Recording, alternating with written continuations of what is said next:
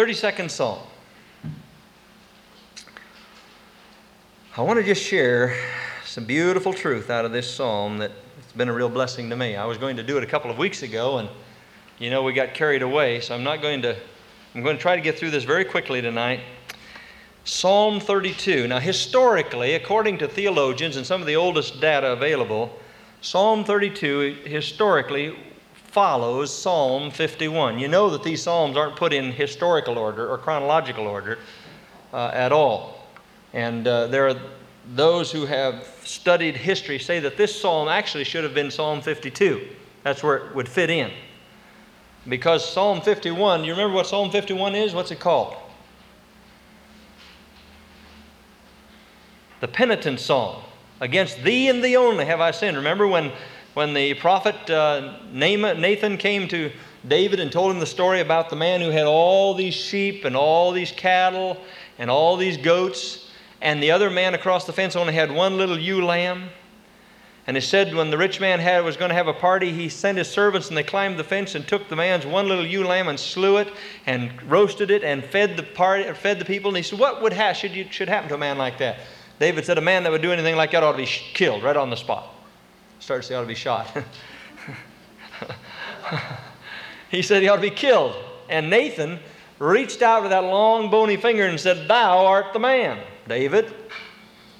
David had not been willing to confess the fact that he had sinned by going out and taking with all of his wives, reaching across the fence, as it were, and bringing over Bathsheba and sinning against her. And when he said that, David cried out and repented in Psalm 51. Now, this is supposed to follow Psalm 51, and it's an interesting thing in the, uh, don't turn to it, I will, and I'll read it to you. Psalm 51, verse 13, he said,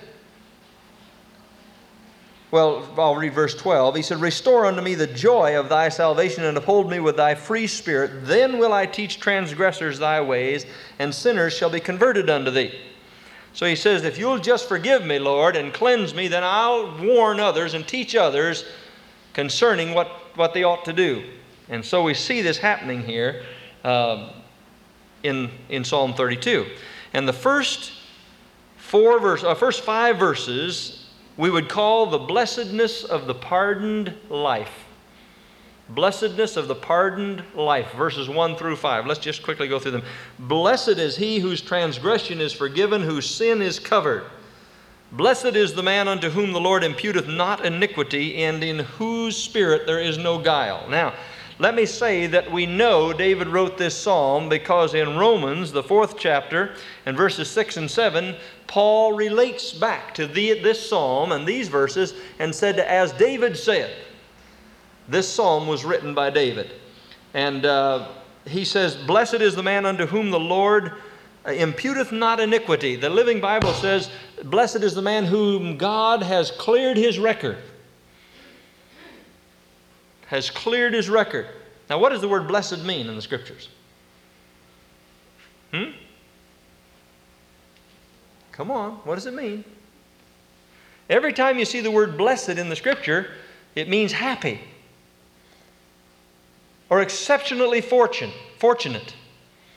Keep that in mind. Whenever you see blessed, happy or exceptionally fortunate is the man, as it says there, whose transgression is forgiven, whose sins sin is covered. Blessed is the man unto whom the Lord has cleared his record, or imputeth not iniquity, and in whose spirit there is no guile. When I kept silence, my bones waxed old through my roarings all the day long. Now, David is relating now to Psalm 51. He's saying, I knew that I'd sinned against God. I knew that I had broken God's commandment when I went, did, uh, did what I did with Bathsheba. I knew that I had done that which was an abomination in the sight of God and that God was displeased with me. I knew that, but I kept my mouth shut. I wasn't going to say anything. I refused to acknowledge my sin. You ever gone through that period of time when you knew that you'd done something that wasn't pleasing to the Lord, and rather than repent of the thing and cry out for forgiveness and mercy, you just won't let it out. You just hold on to it. You know, maybe you've never done that. I have in the past. Mm-hmm. Miserable. And David said, When he didn't do it, when I kept silence, my bones waxed old through my roarings all the day long. I just felt achy and sick all over inside. For day and night thy hand was heavy upon me. That was conviction. My moisture is turned into the drought of summer. He began to, what do they call it when you, the moisture goes out of your body?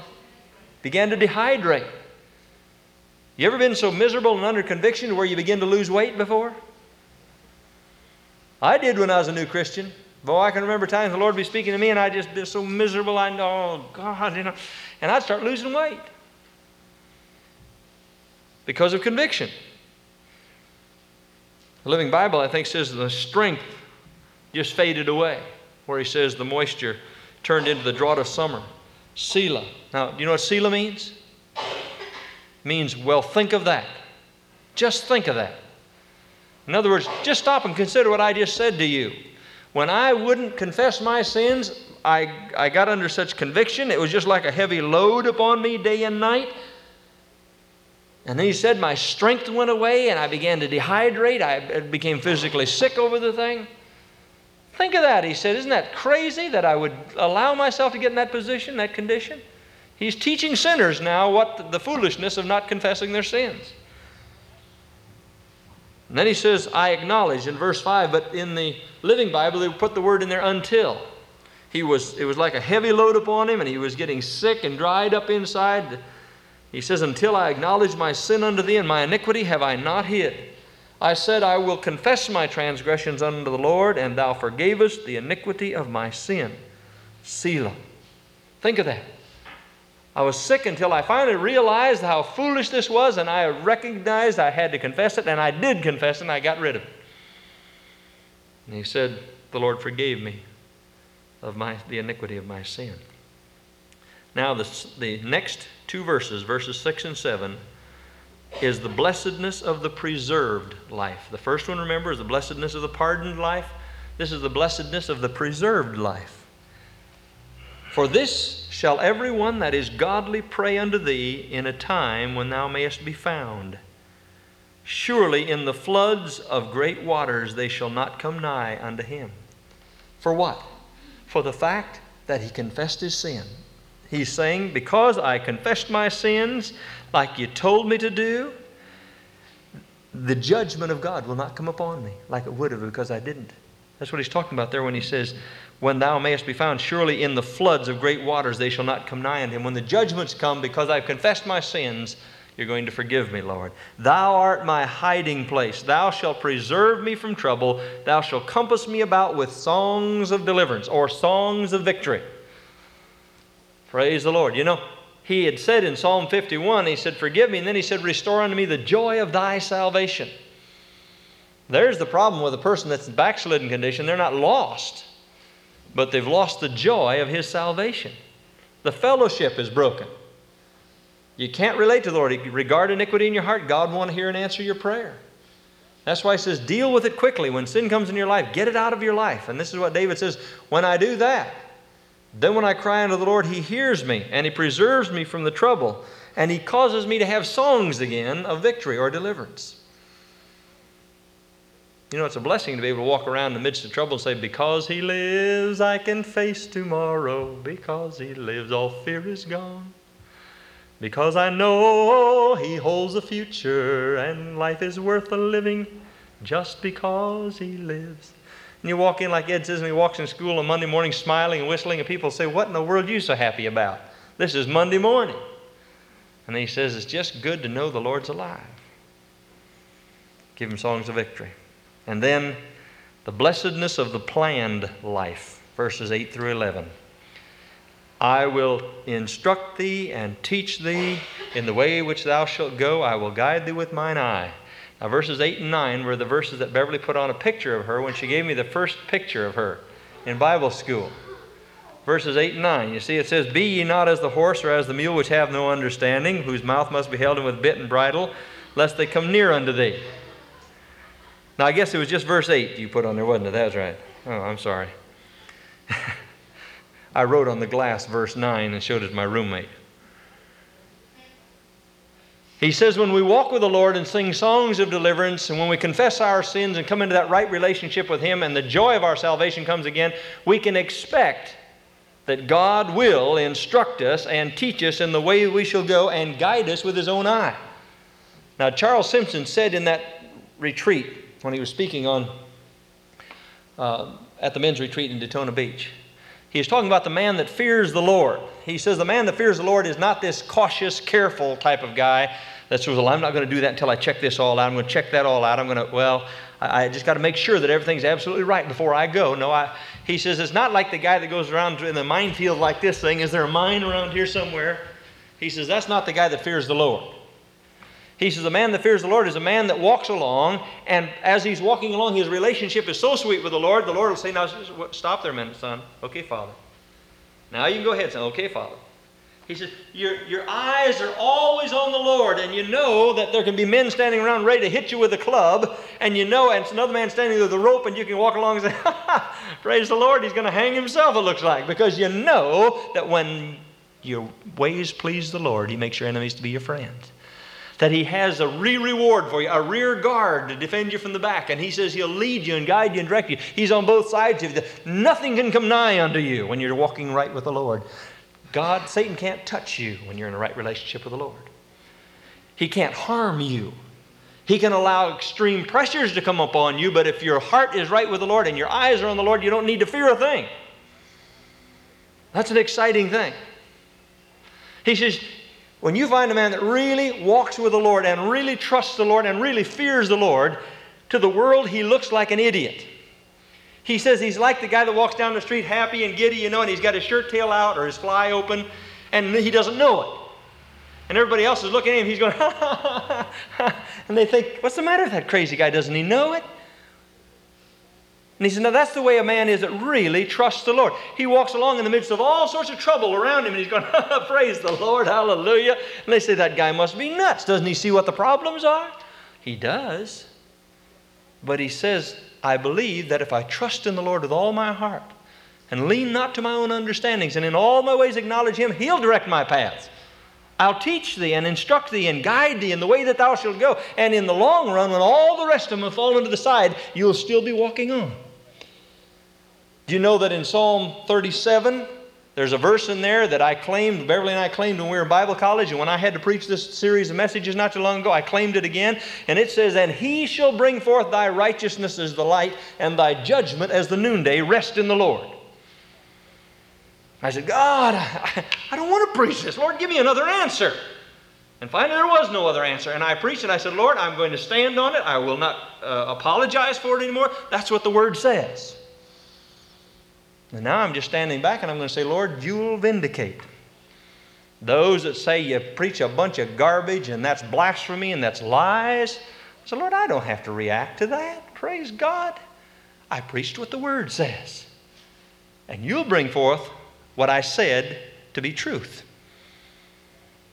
And I confess to you before you tonight that there may be storms and lightning and thunder and everything else before this is all over and this message gets around. But in the long run, let's look at it five years from now and see what's happened. By the way, for those who love to drop names, and you ever met Christians that like to go around dropping big names all the time, you know? You ever, you ever run into them, huh? Well, I, if you want to comfort their ears, I heard Sunday night from the brother who was speaking, Ken Lowry, that my position is 100% in agreement with the position of uh, Hobart Freeman, who wrote the book Angels of Light. Now, I don't know, that doesn't excite me, but if that excites some people, I said to our men last night, there's some people that if Derek Prince or Bob Mumford or Don Basham or Ern Baxter or Billy Graham had come out with this message, that have said it has to be of God. But Because God got some little preacher in a little church in a little town and said, I want you to preach this, they just can't receive it. There must be something wrong with it. Well, for their comfort, you tell them that I was told last night, I'm going to check it out, that Hobart Freeman, who wrote the book Angels of Light and several other little books, he is, his position is just, in fact, he's harder on it than I am. Can you believe that? That's right. He says that dating is not scriptural. He says dating is an American tradition that started in the United States. He said if two young people will walk with the Lord and fear the Lord and be obedient to the Lord and every day seek God's perfect will, that God will bring to them the person they'll look at each other and they'll say, God has spoken to my heart and said, You're to be my wife. and you're to be my husband. I agree. And they wouldn't have to go through all this prayer. He says it opens young people up to all sorts of moral problems and distresses. I said, God, please don't make me preach something like that. but anyhow, that's what he goes to. And I'll be checking this out for you for, uh, so that if someone asks you, who's preaching this message, you can give them a big name. You won't have to worry about me. Okay? Praise the Lord. If that does some people some good. All right, I'll teach thee and instruct thee, uh, instruct thee and teach thee in the way which thou shalt go. I'll guide thee with mine eye. Be ye not as the horse or as the mule which have no understanding, whose mouth must be held in with bridle, lest he come near, lest they come near unto thee. Uh, have you ever had the Lord have to put a bit in your mouth? You say, Lord, I just can't do that. You're just going to have to help me to do it. Mm. Oh, okay, Lord. I, I've felt that before. You ever felt that? I mean, He puts a sharp bit in your mouth when you say, Lord, stop me from that. If you haven't had it yet, tell Him sometime, Lord, I can't stop that. I just can't handle it. You do it. And all of a sudden you'll, uh huh, okay, I feel that bit. He says, Don't be like that, but if you have to be, I will guide you and direct you. If you just want me to, tell me to do it, and I'll do it. He says, Don't be like that. Many sorrows shall be to the wicked. That's why I say it pays to serve Jesus. The scripture says the transgressor, the backslider, shall be filled with his own ways. The way of the transgressor is hard. Here he says, Many sorrows shall be to the wicked, but he that trusteth in the Lord, mercy shall compass him about. Now, that, another word for that mercy in the Hebrew is abiding love shall compass him about. I don't know what that does to you, but it thrills me when I know that everywhere I go every day, when I'm walking and talking with the Lord, I know that I've got a shield around me. That He's protecting me, He's guiding me, He's directing me, even when it looks like I've goofed up. What a comfort that is to know. Be glad in the Lord and rejoice, ye righteous. Well, we better not go the rest of the way. What does it say? And shout for joy. Praise the Lord. Be glad in the Lord and rejoice, ye righteous, and shout for joy, all ye that are upright in heart. Make a happy racket. Slowly but surely, the Lord is getting the Baptist blood out of your preacher. Once in a while, I can let out with a hallelujah, bless God, praise the Lord, you know. And you know, right at first it kind of shocks me, but it feels gooder every time I do it. What a blessing to sit around the table last night and just hear these men praise the Lord and bless the Lord and rejoice in the Lord and weep before the Lord. And I praise God for that. The happiness of the man that confesses his sins and walks before the Lord. I trust that when you read this song from now on, it'll have a new meaning to you. That to see the importance of confessing sin. Don't let it carry around inside of you and get that big load on you, but unload it before the Lord. And then He'll instruct you and teach you in the way you shall go. He'll guide you with His own eye. Father, in Jesus' name, we thank you for David and for the experiences he had that we can learn the truths that you had to teach him, a man after God's own heart who who sinned so grievously, so grievously, and yet your mercy extended to him when he repented of that thing, when he confessed it and wanted nothing more to do with it, you forgave him. He had to pay a dear price. We know that, Lord, and that's what you said here that the, that the backslider or the, the person who's wicked will pay a dear price. When we break the laws of God, we know that you can forgive, but many times the fruit of that sin is still going to remain. And in the name of Jesus, I pray that you'll cause us to realize that those that walk with the Lord have found the easy way. Those that walk with the Lord are going to find the blessed way, that you'll prosper them in everything they do, and that it doesn't pay to allow sin in our lives. Cause us to be able to cry out when these things happen in our lives against Thee and Thee only have I sinned, O God. Be merciful unto me and wash me and purge me with hyssop that I can be white as snow.